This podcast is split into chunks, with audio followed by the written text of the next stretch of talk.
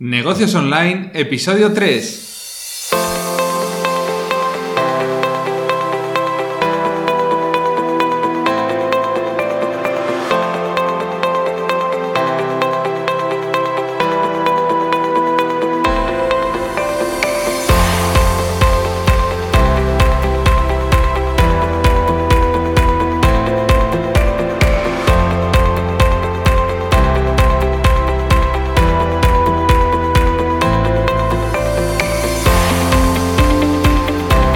Hola a todos y bienvenidos a Negocios Online, un podcast donde hablamos de temas relacionados con el diseño web, WordPress, branding, posicionamiento SEO, publicidad online y todo lo relacionado con el marketing digital y los negocios en Internet.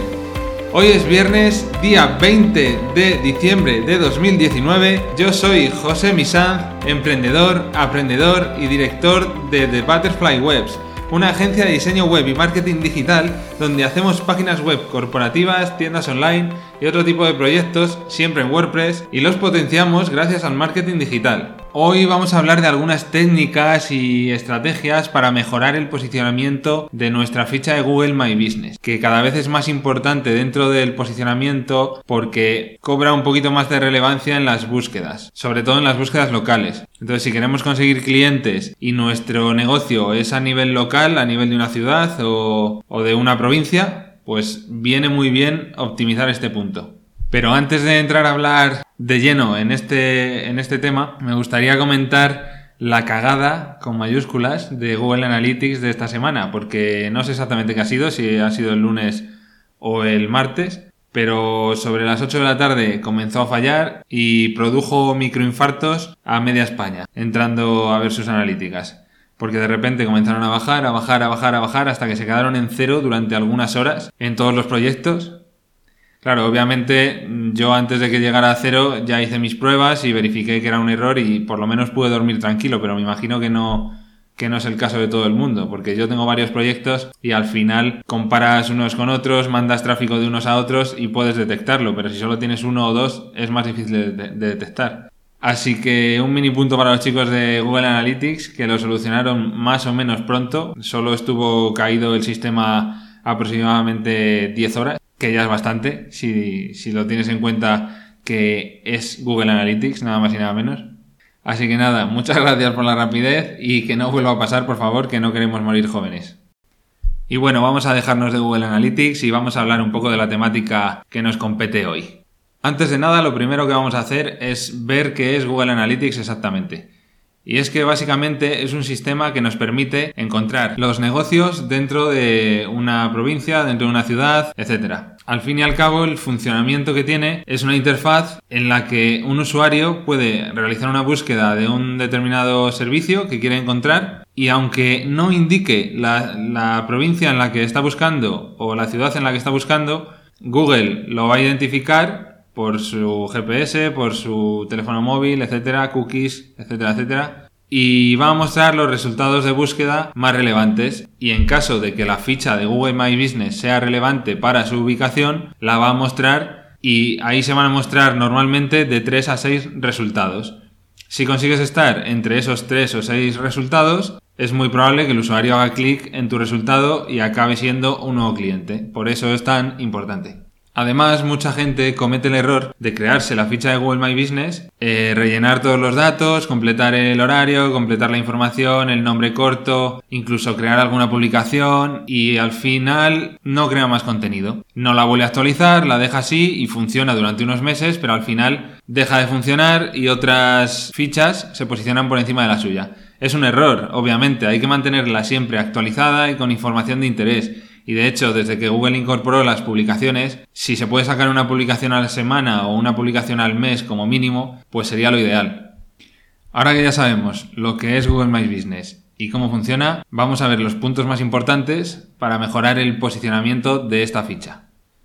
El primero de ellos sería tener un buen perfil, hay que escoger un nombre del negocio que obviamente tenga el nombre del negocio incluido y a mayores que tenga el servicio o el producto que se está vendiendo. Antes esto Google lo penalizaba, hay que tenerlo en cuenta. Pero desde hace un tiempo no y de hecho posiciona bastante mejor que si no lo usas. Por ejemplo, eh, imagínate que tienes una clínica estética, otra vez vamos a poner el ejemplo de la semana pasada, y que la clínica se llama eh, cortapelos, cortapelos.com, por ejemplo.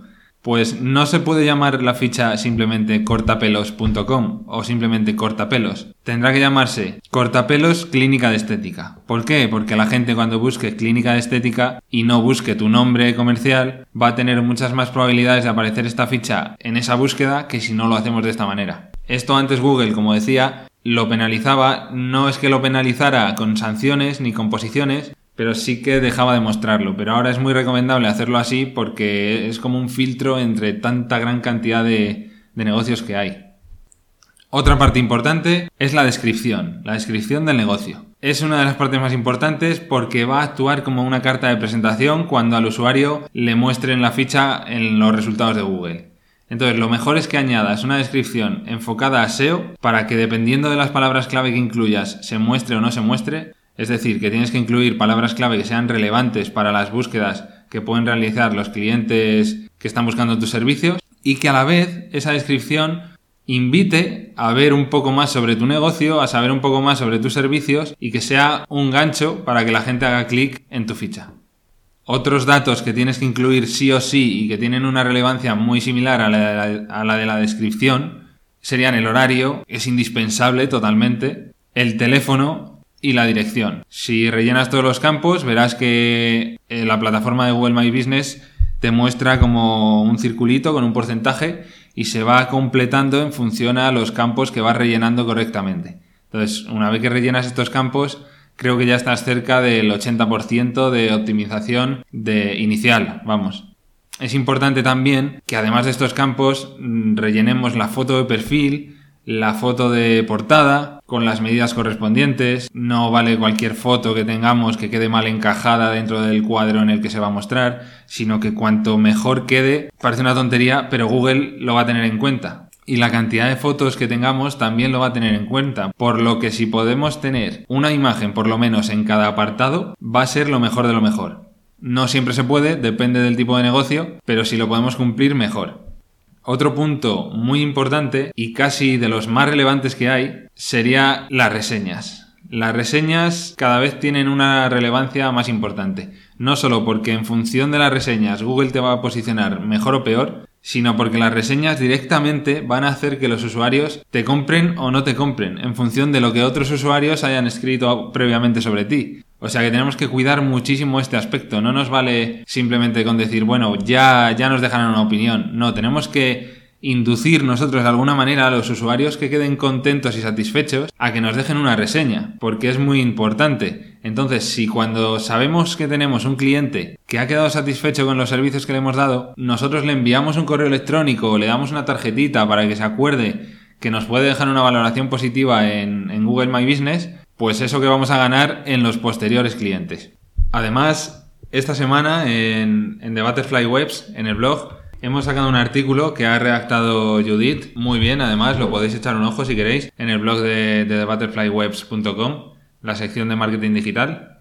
Y se hace referencia a que el 90% de los consumidores confirman que deciden en qué tienda, online u offline, comprar según las reseñas de los clientes en Google. O sea que aquí se ve también la gran importancia que tiene, que tiene este aspecto, como comentábamos antes. Y no solo eso, sino que también tenemos datos de que cada cliente lee una media de 6 valoraciones antes de hacerse una opinión propia sobre la empresa que está consultando.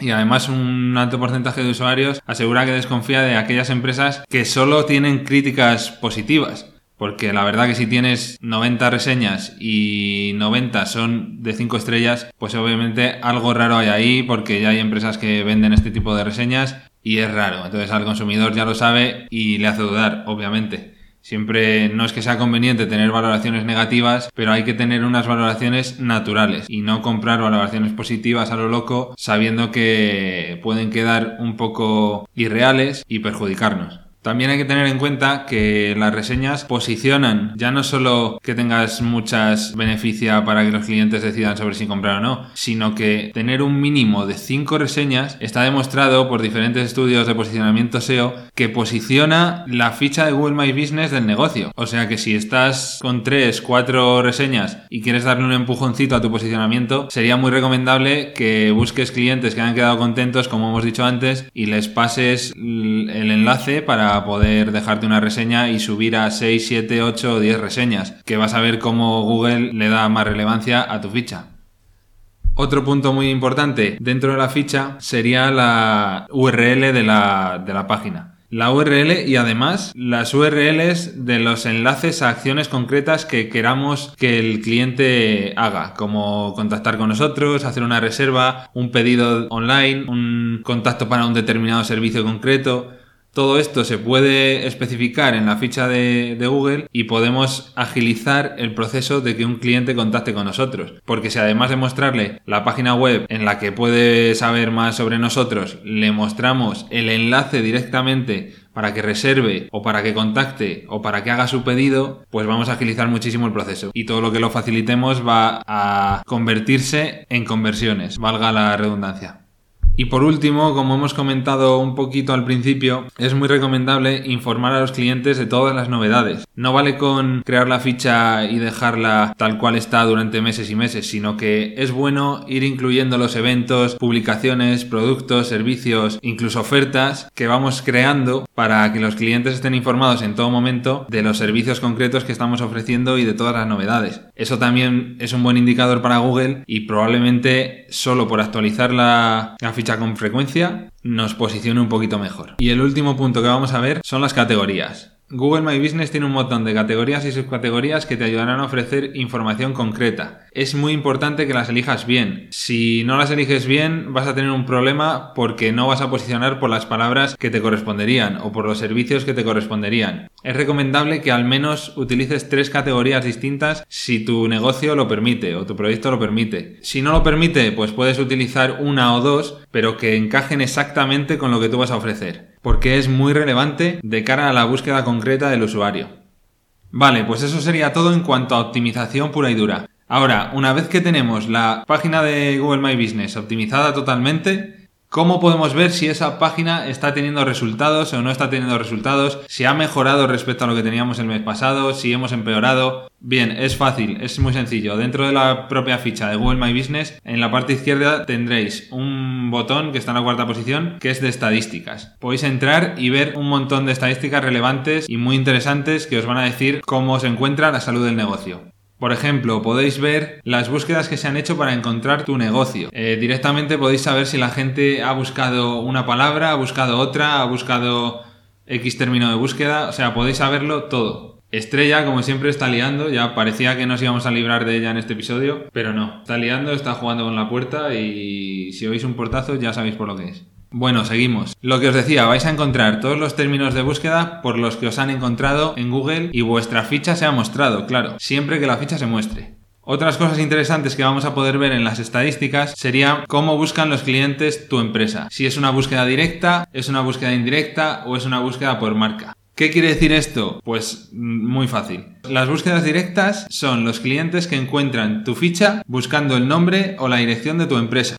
Las búsquedas indirectas son clientes que encuentran tu ficha buscando una categoría, un producto o un servicio que tú ofreces. Y las búsquedas por marca son clientes que encuentran tu ficha buscando una marca relacionada con tu empresa. ¿Qué quiere decir? Que si por ejemplo tú tienes una clínica estética como hemos hablado antes que se llama cortapelo.com, pues una búsqueda directa sería cuando están buscando cortapelo directamente, cortapelo.com. Una búsqueda indirecta sería cuando están buscando clínica de estética y una búsqueda por marca sería cuando están buscando una marca relacionada con tu empresa, que no es tu empresa, que puede ser otra competencia del mismo sector. Estas estadísticas también nos proporcionan la información de dónde ven los clientes tu empresa en Google, es decir, en qué parte del buscador se está mostrando tu ficha, porque se puede mostrar tanto en la ficha de Google como en la ficha de Google Maps. Una de ellas, que sería la ficha de Google, se va a mostrar en los resultados orgánicos de Google de toda la vida, con un snippet, mm, con un mapa y entre 3 y 6 resultados, como hemos hablado antes.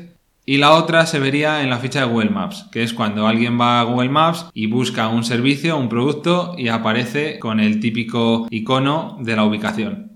Otra cosa interesante que podemos ver serían las acciones de los clientes. Hay cuatro acciones principalmente que, mide Google My Business. Estas son visitar tu sitio web, solicitar indicaciones para llegar, bien sea en coche o andando, en bicicleta, llamar o enviar un mensaje. Son cuatro acciones que son los cuatro botones que se muestran en el buscador cuando aparece la ficha. No creo que necesiten explicación y sin más va haciendo un recuento mensual de cuántas acciones tenemos.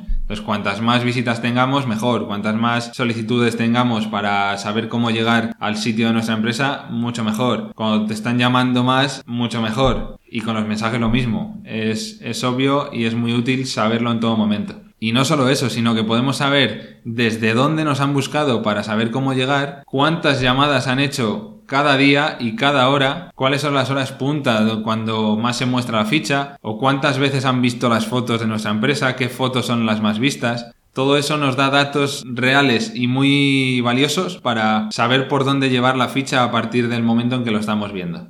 Y el último apunte que vamos a ver sobre las fichas de Google My Business hoy, que ya estamos terminando, sería un tema sobre las reseñas que se me ha olvidado comentar antes. Y es que, igual que es muy importante conseguir reseñas y que las reseñas sean positivas, eh, a poder ser, es muy importante contestar las reseñas. Porque estamos dando a entender a Google de que detrás estamos pendientes continuamente. E incluso a los usuarios que ven que las empresas responden, pues tienen más interacción y siempre es bueno para el posicionamiento. Y esto ha sido todo por hoy, hemos llegado al final. Esta semana ha sido un programa cortito porque estoy bastante, bastante apretado. No sé ni cómo he sacado tiempo para hacerlo, la verdad. Pero bueno, hay que sacar tiempo donde sea para intentar aportar contenido de calidad. Ya sabes que si te ha gustado el programa, agradecería muchísimo que me siguieras en Spotify o que dejaras una valoración en las plataformas de Evox, Apple Podcast o la aplicación favorita que utilizas para escuchar el podcast. Ya sabes que las valoraciones positivas ayudan un poquito a que cada plataforma potencie la visibilidad del podcast y me permite seguir aportando contenido semana tras semana. Así que estaría muy bien que me dejaras esa valoración que, que hace mucho bien. Así que sin más, muchas gracias por haber estado aquí conmigo este ratito y nos vemos en el próximo.